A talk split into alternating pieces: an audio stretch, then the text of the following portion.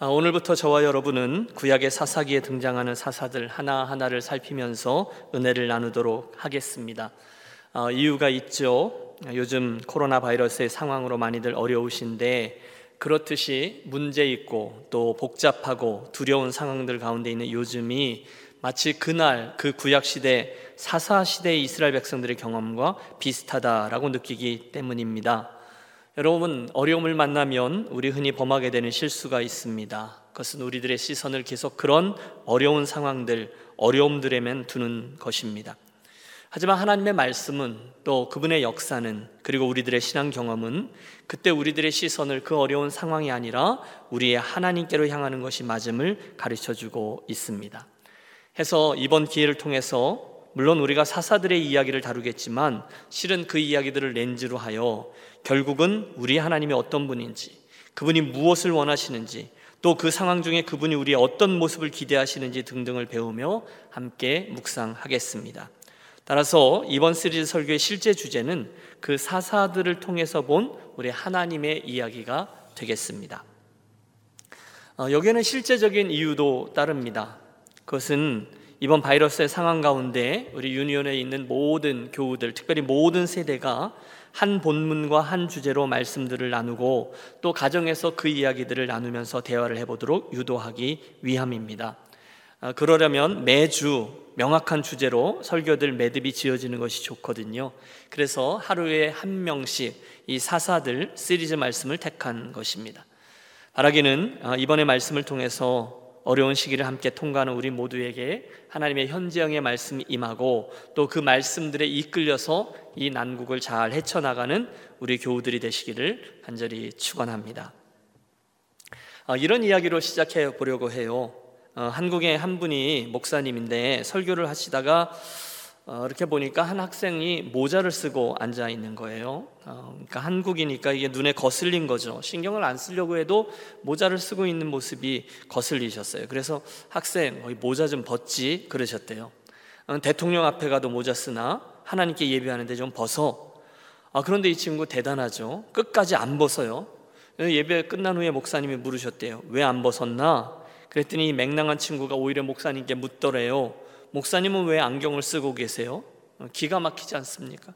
난 눈이 나빠서 썼지. 그랬더니 이 친구 왈, 저는 머리가 나빠서 모자를 썼어요. 그러더랍니다. 아, 사사시대 하면 떠오르는 말씀이 21장 25절이죠. 그때에 이스라엘의 왕이 없으므로 사람이 각각 그 소견에 오른 대로 행하였더라. 사사 시대에는 이스라엘 백성들이 그냥 자기 마음대로 각자의 소견대로 살고 있었다는 거예요. 자기 마음이요 복잡하죠. 정리가 잘 안 됩니다. 우리가 아는 대로 창세기에 있는 아브라함, 이삭, 야곱, 요셉 이 족장들의 이야기는 결국 애굽에서 맞춰지죠. 이어서 출애굽기부터 시작되는 모세와 이스라엘의 광야 이야기는 40년이라는 시간을 품고서 민수기와 신명기에서 멈춰 섭니다. 그 다음은 여호수아죠. 새로운 리더, 새로운 세대와 함께 이스라엘은 약속하신 가나안 땅을 점령해 들어가는 그런 전쟁을 수행해요. 요단을 건너 들어가 어, 서쪽으로, 남쪽으로, 다시 북쪽으로. 결국 완전하진 않지만 어느 정도 가나안 땅을 정복하고 둥지를 틉니다. 그 다음의 이야기가 사사기죠. 이스라엘은 이제 각각의 지파별로 어정쩡한 부족 국가의 모습을 이룬 채로 남겨져 있는 가나안 거민들과 실갱이를 벌이면서 살아갑니다. 이게 사사 시대예요. 자, 그 여정수 속에서 반복되던 사이클을 여러 번 말씀드렸어요. 하나님을 경외하던 이스라엘 백성들, 하지만 슬금슬금 그 땅에 있는 백성들을 쫓아가고 그들의 신들을 쫓아갑니다. 하나님 진노하시고 주변의 민족들을 통해 그들을 압제케 하세요. 결국 고생고생하던 저들이 하나님께 회개하고 돌이키면 하나님은 특별한 인물들, 사사들을 택하셔서 그들을 구원하십니다. 평화가 임하고 그 사사들이 살아있는 동안에는 하나님을 경외하고 하지만 그가 죽으면 이스라엘은 다시금 한눈을 팔기 시작합니다. 이런 사이클이 사사기 내내 적어도 12번 반복되고 있습니다. 그 시기에 하나님이 세우신 지도자들을 우리 사사, 젖지라고 부르는데요. 그들은 공식적인 나라의 대표자들은 아니었지만 위기 때마다 하나님의 음성을 먼저 듣고 백성들에게 그 음성을 전한 후에 그들과 함께 아, 싸워 이겨 그들을 구해낸 어, 한국으로 말하면 옛날 의병장 같은 사람들이었습니다. 그 중에 오늘 우리가 첫 번째로 만나려고 하는 사사는 여호와의 영에 붙들린 사람 온니엘입니다. 누구요? 예, 온니엘입니다. 여러분, 이 온니엘이라는 이름이 중요한데요. 그 이름의 뜻이 하나님이 나의 힘이시다입니다. 한번 따라해 주세요. 하나님이 나의 힘이시다. 하나님이 나의 힘이시다. 예, 저는 사사 시대를 여는 첫 번째 사사로 이 온니엘이라는 사람이 선택되었다는 것을 주목합니다. 오늘 우리가 택한 본문 바로 앞이죠. 3장 1절부터 6절에 보면 당시 이스라엘 백성들이 어떻게 살고 있는지가 잘 기록되어져 있어요. 그들은 앞선 설명대로 각자 소견에 옳은 대로 행했습니다. 그 땅에 살고 있는 사람들을 부러워하고 실제로 그들이 섬기던 신들을 따라서 살아갔어요. 그런데 그런 상황 가운데 온니엘은 자기의 이름 뜻 그대로 여호와 하나님이 나의 힘이다 이렇게 외치는 삶을 살아갑니다. 저는 하나님께서 그를 주목하시고 그를 이스라엘의 첫 번째 사사로 세우신 것이 결코 우연이 아니라고 생각해요. 자, 오늘의 이야기가 시작됩니다. 본문 7절을 보십시오. 이스라엘 자손이 여호와의 목전에 악을 행하여 자기들의 하나님 여호와를 잊어버리고 바알들과 아세라들을 섬긴지라. 여러분 그들이 어떻게 살았다고요? 예, 여호와의 목전에 즉 하나님의 눈 앞에서 악하게 살았다고 돼 있어요. 다른 말로 하면 그들은 하나님께서 보시기에 좋은 것을 따라 살지 않고 자기들이 보기에 좋은 것을 따라 살고 있었다는 겁니다. 어떻게 보면 이해가 될 만합니다. 이스라엘은 지난 40년 동안 계속해서 광야에서 살아왔습니다. 그들은 온통 안감, 어, 암갈색이죠. 완전 파란색이 아니에요. 갈색이에요. 그런 바위, 돌, 그런 모래, 그런 광야에서 태어나고 자라났어요. 그것도 여기저기 떠돌면서 살아왔어요. 그러다가 드디어 가나안 땅에 들어왔는데 와, 그곳에 들어오니 물이 있죠. 또 파랗죠. 자기들보다 더 높은 수준의 문화들이 있죠. 집도 으리으리하죠. 먹는 음식도 풍요롭죠. 모든 게 화려했습니다.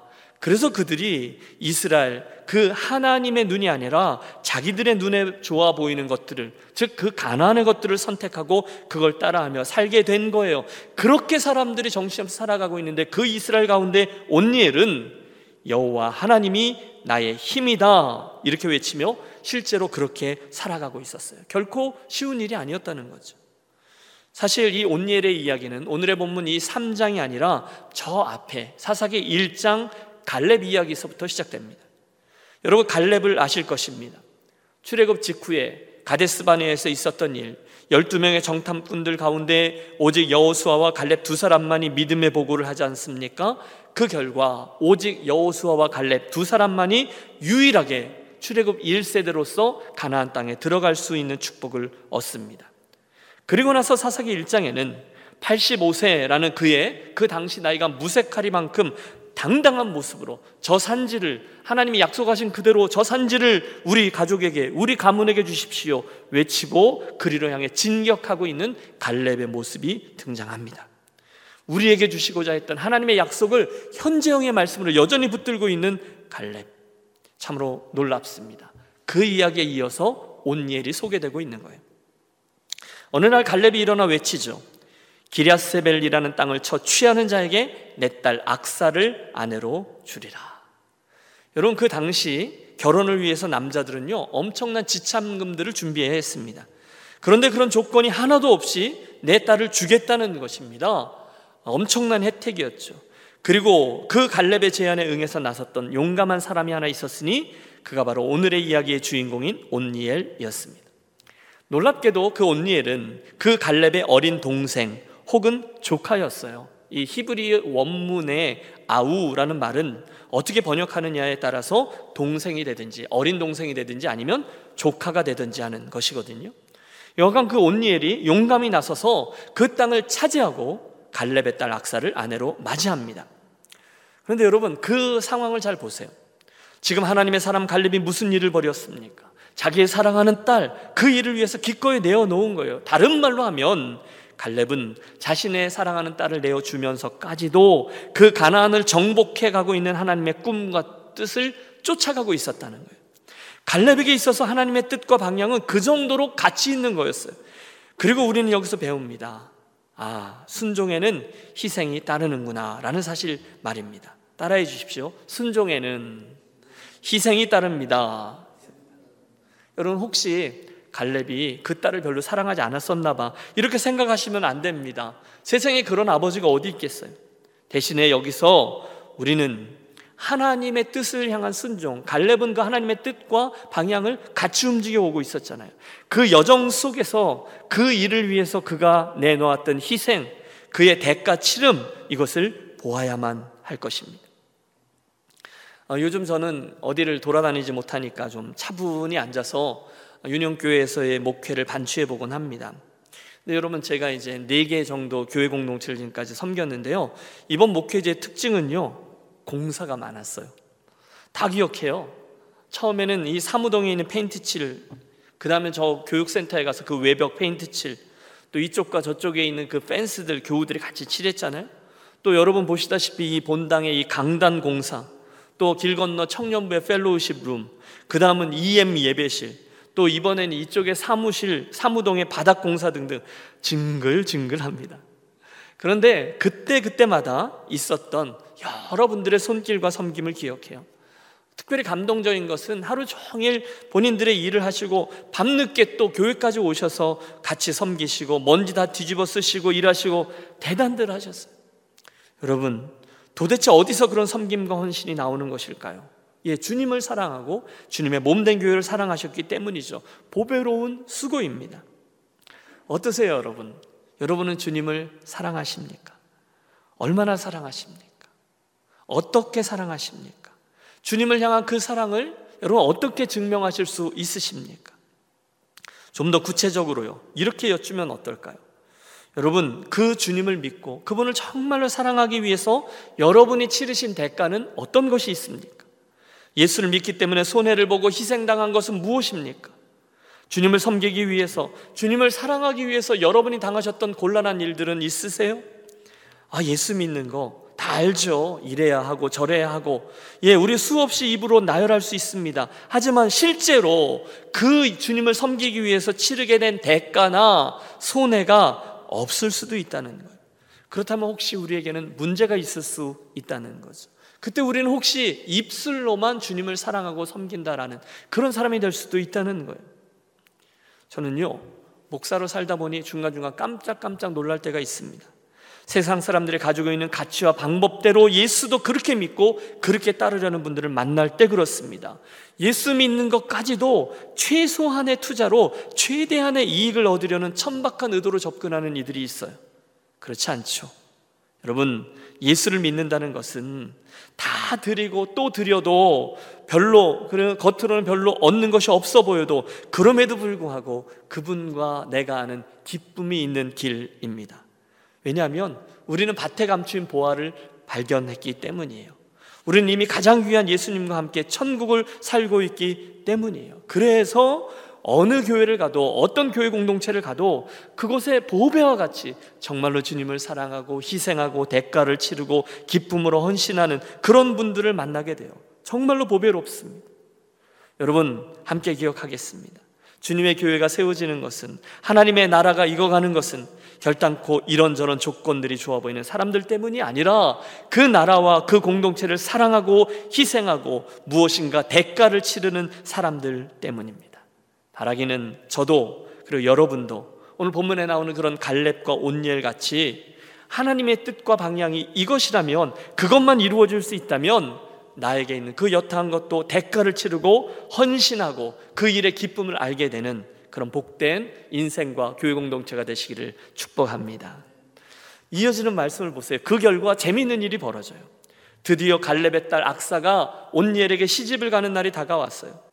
1장 14절 악사가 출가할 때에 그에게 청하여 가로되 자기 아비에게 밭을 구하자 하고 나귀에서 내림에 갈렙이 묻되 내가 무엇을 원하느냐 아, 그때 말합니다. 내게 복을 주소서 아버지께서 나를 남방으로 보내시니 샘물도 내게 주소서 하며 갈렙이 윗샘과 아랫샘을 그에게 주었더라. 여러분 그 장면을 한번 그려보세요. 딸 악사가 시집을 가는데요. 아버지에게 말씀드리는 거예요. 땅도 주세요. 그뿐이 아니에요. 그 당시 너무너무 귀한 샘 두 개도 함께 주세요. 그것을 받아 들고 시집을 갔다는 거예요. 여러분 아시죠? 그 당시 근동 지방에서는 샘물은요 유목민이었던 그 가문의 흥망성쇠를 결정할 만큼 귀한 것입니다. 그런데 결혼하는 그날 그녀가 당당히 아버지에게 구하는 거예요. 땅 주세요 아버지. 그 샘들도 주세요 아버지. 그리고 실제로 그녀와 새 신랑인 온니엘은 그 복을 받아 누리게 되었어요. 여러분 드리는 말씀은 이겁니다. 하나님은 어떤 분이신가에 대한 첫 번째 대답이기도 한데요. 우선 하나님은 상 주시는 하나님이시라는 거예요.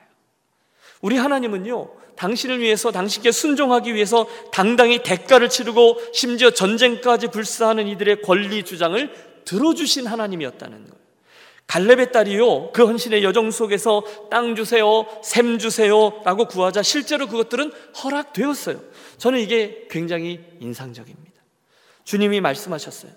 내가 진실로 진실로 너에게 이르노니 나와 및 복음을 위하여 집이나 형제나 자매나 어미나 아비나 자식이나 전토를 벌인 자는 금세에 있어 집과 형제와 자매와 모친과 자식과 전토를 백배나 받되 핍박을 겸하여 받고 내세에 영생을 받지 못할 자가 없느니라.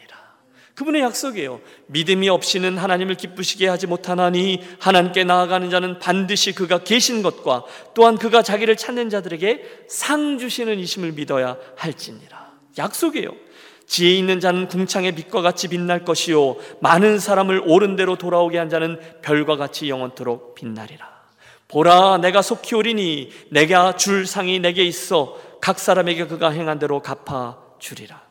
여러분 축복합니다. 저와 여러분의 인생과 가정과 교회가 무엇이 되든지 하나님의 소원과 뜻을 그것들을 위해서 희생하고 충성하기 때문에 결국 아버지로부터 샘을 얻어내고 땅을 얻어내고 누리게 되고 오늘 이처럼 간증하게 되는 축복의 주인공들이 되시기를 바랍니다. 우리 하나님은요, 이렇게 헌신한 이들의 권리 주장을 들어주시는 분이세요. 아, 그렇다면 오늘 우리들의 기도하는 모습과 또 기도할 때 우리들이 하나님께 당당히 내어놓는 컨디션이 달라져야 되겠구나라는 것을 느끼게 됩니다. 둘째, 하나님 우리들의 권리 주장을 특별히 헌신한 이들의 권리 주장을 받아주시는 분임과 동시에 오늘 본문 3장 1절에 또 하나의 하나님의 특징이 찾아집니다.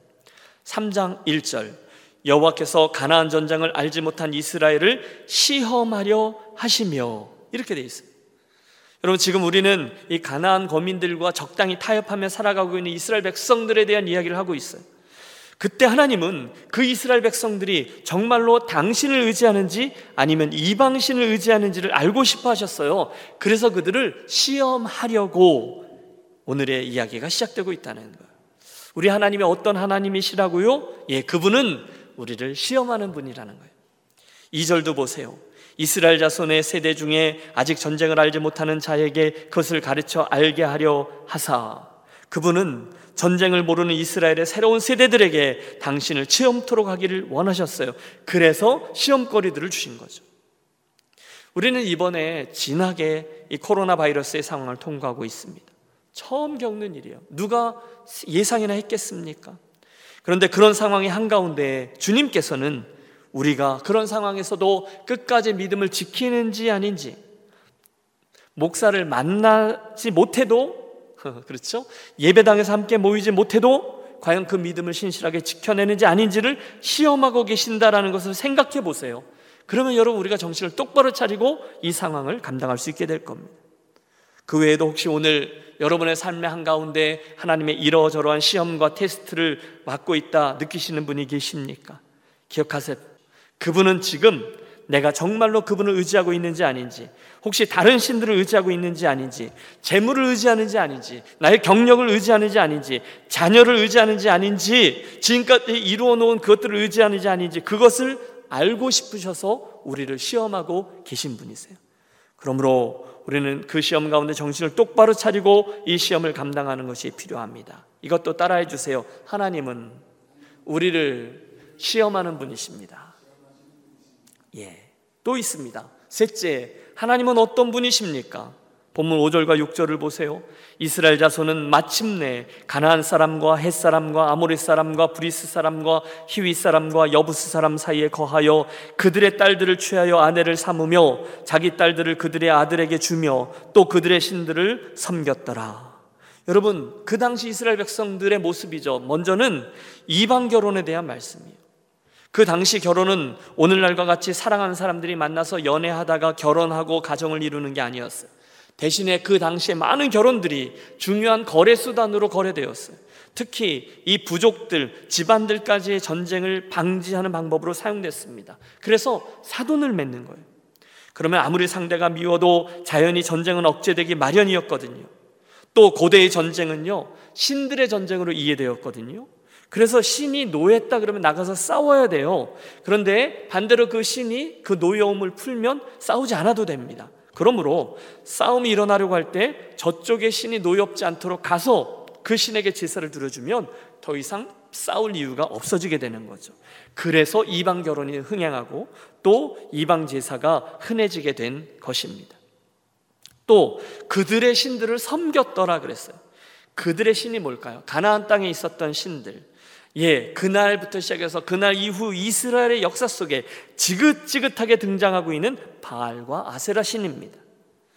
여러분, 흥미롭죠? 고대 세계의 사람들은요, 이스라엘이 섬기던 그 광야의 하나님을 산의 신으로 이해하는 경향이 있었어요.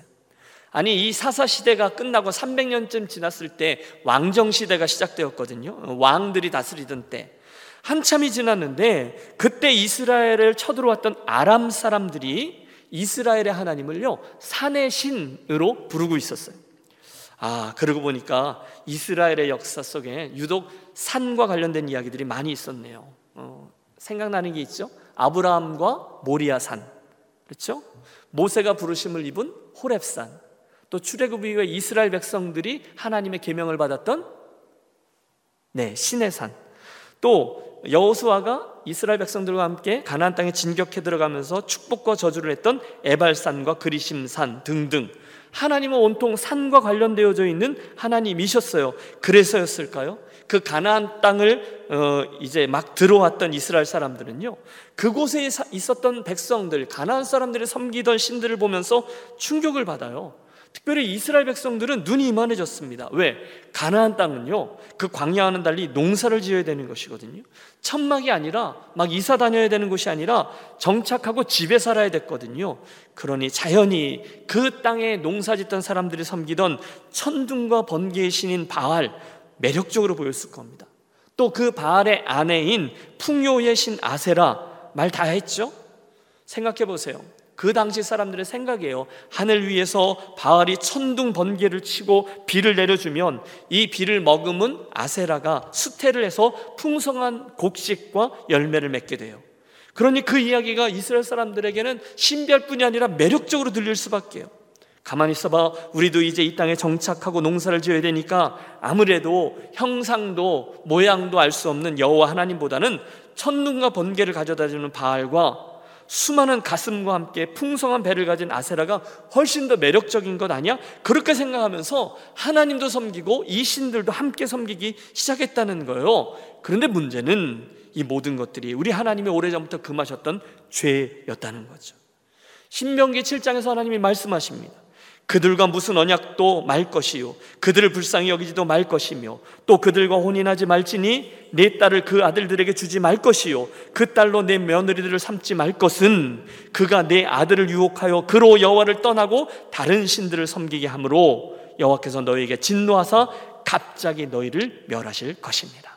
하나님은 다 하신 거예요. 그 일의 결과 어떤 어, 이방 제사가 성행하고 어떤 이방 결혼이 계속해서 이뤄질 것이라는 것을 다 하셨어요. 아니 그걸 금하셨어요. 죄라고 말씀하셨어요. 그런데도 이스라엘은 그 땅 거민들과 타협하고 그들과 함께 거합니다. 사돈 맺지 말라 그랬는데 대놓고 겹사돈을 맺습니다. 그 신들을 쫓지 말라 하셨는데 너무 열심히 쫓아다녔어요. 이스라엘 자손이 여호와의 목전에 악을 행하여 이 모든 것들은 죄였어요. 그분은 그 죄를 지긋지긋하게 미워하시는 하나님이셨습니다. 결국 무슨 일이 일어납니까? 예, 고난이 임합니다. 8절을 보십시오.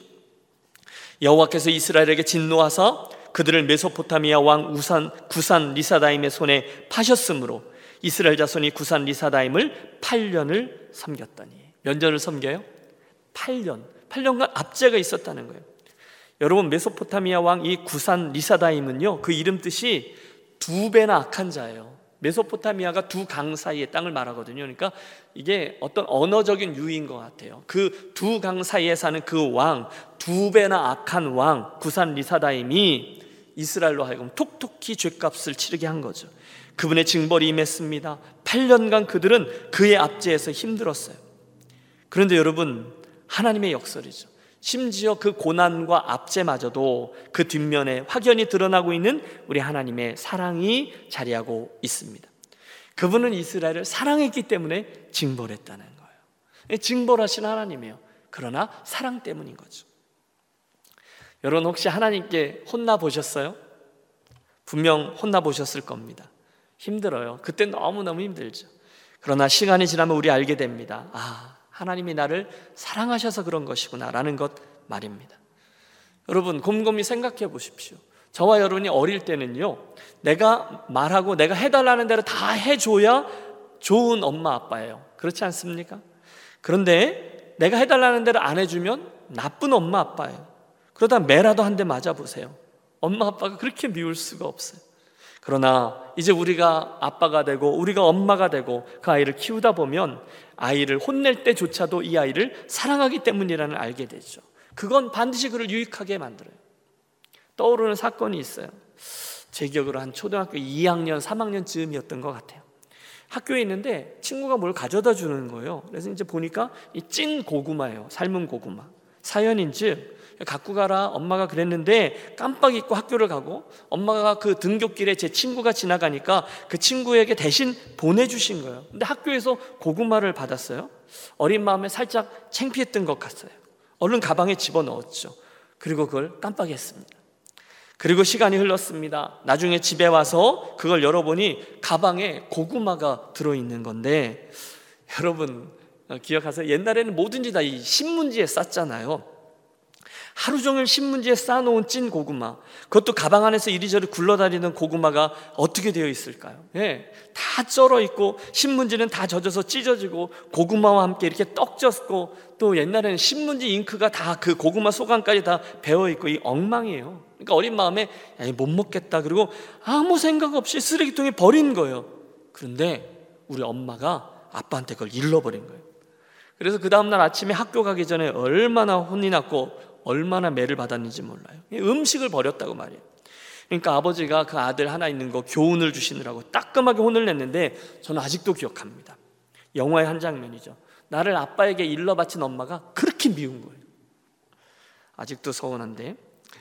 그러나 이제는 압니다. 그 모든 건 어머니 아버지가 그 아들을 향한 사랑을 품고 있었기 때문이라는 것 말입니다. 그날 하나님께서 이스라엘을 구산 리사다임의 앞자에 두고서 따끔하게 혼을 내신 이유는 분명합니다. 그들을 향한 하나님 아버지의 사랑 때문이죠. 징벌 맞아요. 하지만 그 일은 분명 그들에게 좋은 약이 되었습니다. 그 사실을 기억하면 틀림없습니다.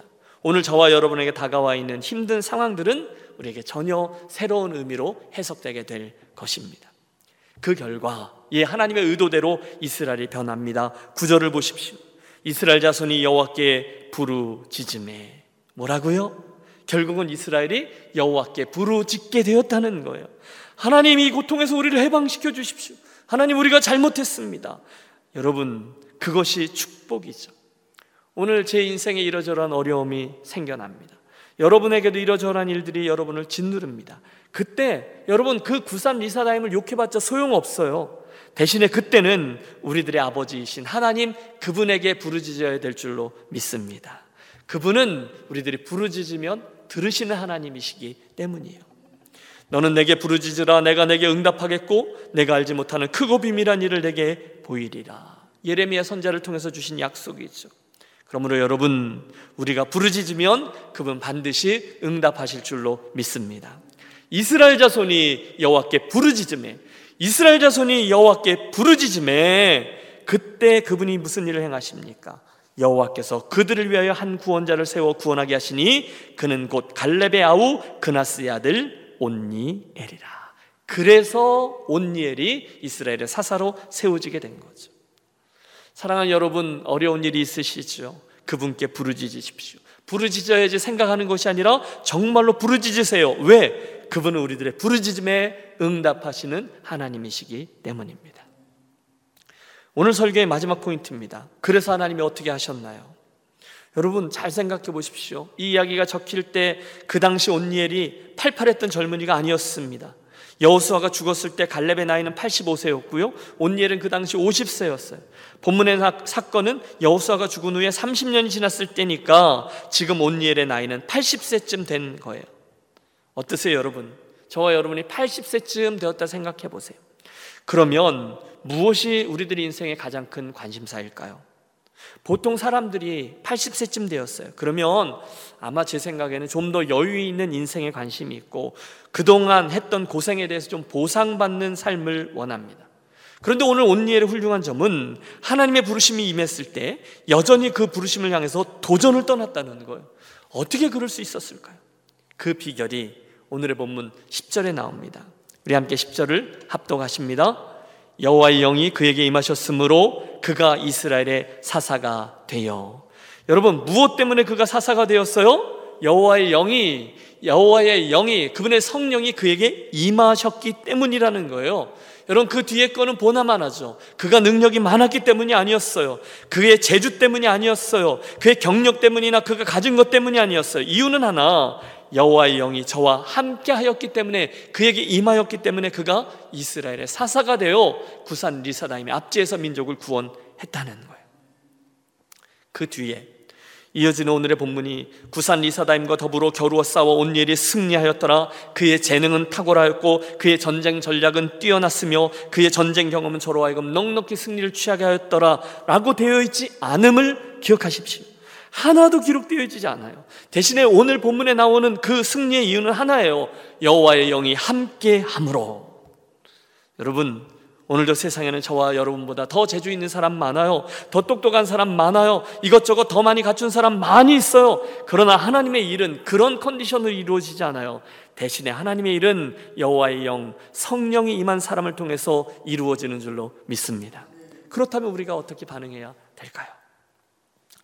오늘의 설교의 결론은 10절 하반절입니다. 온니엘의 손이 구산 리사다임을 이기니라 그 땅이 태평한 지 40년에 그나스의 아들 온니엘이 죽었더라. 여러분, 이스라엘이요. 스스로 문제 일으키지 말고 가난 거민들과 함께 평화롭게 살자 했을 때에는 단 하루도 평안한 날이 없었어요. 그들은 맨날 치고받고 압제에 시달렸어요. 비록 그들이 많이 타협한 거죠. 양보한 거죠. 딸들을 결혼시켰고 우상들을 섬겼고 그렇게 다 자기들의 눈에 보기에 옳은 것처럼 행했을 때 그 땅에는 결단코 평화가 없었습니다. 하지만 어느 날 갑작스레 그 땅에 40년간의 평화가 찾아왔습니다. 무엇 때문입니까? 누구 때문입니까? 바로 그 사사 온니엘 한 사람 때문이었다는 거예요. 저는 이 하나님의 사람 한 사람이 중요합니다. 말씀을 준비하면서 가만히 눈을 감고 묵상해 보았어요. 왜 최초의 사사가 그 온니엘이어야 했을까? 왜 하나님은 하필이면 그 온니엘을 주목하셔서 당신의 영을 부어주시고 이스라엘의 구원자가 되게 하셨을까? 예, 맨 처음에 온니엘의 이야기가 나오는 사사기 1장으로 되돌아가 봅니다. 반복합니다. 그 당시 이스라엘 사람들은 여호와의 목전에서 하나님의 눈이 아니라 자기들의 목전에서 자기들의 눈에 보기에 좋은 대로 자기들이 원하는 대로 선택하고 행하며 살았습니다. 그런데 그런 세상에서 갈렙은 달랐잖아요. 그리고 온니엘도 그랬습니다. 사실 여러분 그 당시 이스라엘 백성들에게 있어서요 갈렙의 가문 그러면 일단 한번 접고 들어갔을 거예요. 그렇죠? 출애굽 1세대 가운데 오직 여호수아 그리고 갈렙만이 그 땅에 들어갈 수 있었다니까요. 이스라엘에게 있어서 여호수아 갈렙은 민족의 영웅이었습니다. 그러니 갈렙 그러면 그의 집안은 꽤 영향력 있는 집안이에요. 자연스럽게 긍지 있는 집안이었어요. 그 땅에서 얼마든지 기득권을 취하며 살 수 있었어요. 여러 가지가 유리했어요. 그 땅에 정착한 대로 더 많은 땅을 차지할 수도 있었고 더 많은 재산을 늘릴 수도 있었고 이런저런 영향력을 더 쉽게 차지할 수 있었어요. 그런데 그들은 특별히 온니엘은 그런 상황 가운데 시대조류를 따르지 않았다는 것이 중요합니다. 그 당시 이스라엘 백성들은 소견에 좋은 대로 자기 눈에 좋은 대로 행하며 살았어요. 이방 결혼을 선택했습니다. 이방 신들을 쫓았습니다. 하지만 온니엘은 그 가운데 자기의 이름 뜻 그대로의 삶이죠. 오직 하나님이 나의 힘이시다. 그렇게 살아갔다는 거예요. 모두가 그 땅의 신들을 섬기며 따라갈 때 그는 하나님이 나의 힘이 되신다. 하나님의 사람으로서의 정체성을 지키며 그들의 신이 아니라 그 땅의 풍요가 아니라 그곳에서의 출세가 아니라 오직 여호와 하나님이 나의 힘이 되신다라고 외치며 살아갔습니다. 그러니 하나님이 그를 주목하지 않으시면 이상한 거죠. 그래서 하나님의 영이 그에게 임한 것이죠. 그래서 하나님이 그를 최초의 사사로 삼아 주신 것이죠. 그렇다면 이 아침 우리 동일한 욕심을 내보겠습니다. 바로 저와 여러분도 그런 온니엘처럼 오늘날 이 땅의 시대의 조류가 어떠하듯 오직 여호와께서 나의 힘이 되십니다 선포하며 그렇게 살아가는 오늘의 온니엘들이 되시기를 축원합니다. 여러분 이건 선한 욕심이에요. 내가 그 한 사람이 되기를 원하는 거예요. 그 한 사람 때문에 그 땅에 40년간 태평성대가 왔다니까요. 우리 가문이 우리 가정이, 우리 교회가 그런 한 교회와 가정이 되어지는 그 욕심이 선한 욕심이죠. 여러분 어떻게 그 일이 가능합니까? 여호와를 힘으로 삼고 여호와의 영에 사로잡혀서 살아가는 축복을 통해서 가능합니다. 오늘의 말씀을 정리하죠. 여러분 혹시 오늘 저와 여러분의 인생이 그날 사사계 이스라엘 백성들처럼 눌려 있고 어둡다고 느끼시는 분 계십니까? 혹시 오늘 저와 여러분의 삶이 그날 그 구산 리사다임이라는 사람의 압제처럼 이것저것이 너무도 힘들어서 마음 상해 있는 분 계십니까? 그렇다면 오늘 본문 속에 나오는 이스라엘 백성들처럼 부르짖기로 하시죠. 함께 하나님의 영에 사로잡히기를 구하기로 하시죠. 일단 저와 여러분이 그 하나님의 영에 사로잡히면 온니엘처럼 그 다음 이야기는 너무너무 쉬워집니다. 저와 여러분 한 사람 때문에, 저와 여러분의 한 가정 때문에, 저와 여러분의 한 교회 때문에 이 모든 어려운 일들의 질서가 세워지고 그 삶의 평화가 임하고 하나님의 공동체가 회복되어질 것입니다. 그리고 그 과정을 통해서 우리는 하나님의 영광을 보고 증거하는 그 영광을 드러내는 간증을 보이는 삶을 살게 될 것입니다. 첫 번째 시간, 이 아침 그런 하나님의 은혜를 사모하고 부르짖는 복된 출발이 있게 되시기를 우리 주 예수 그리스도의 이름으로 축원합니다.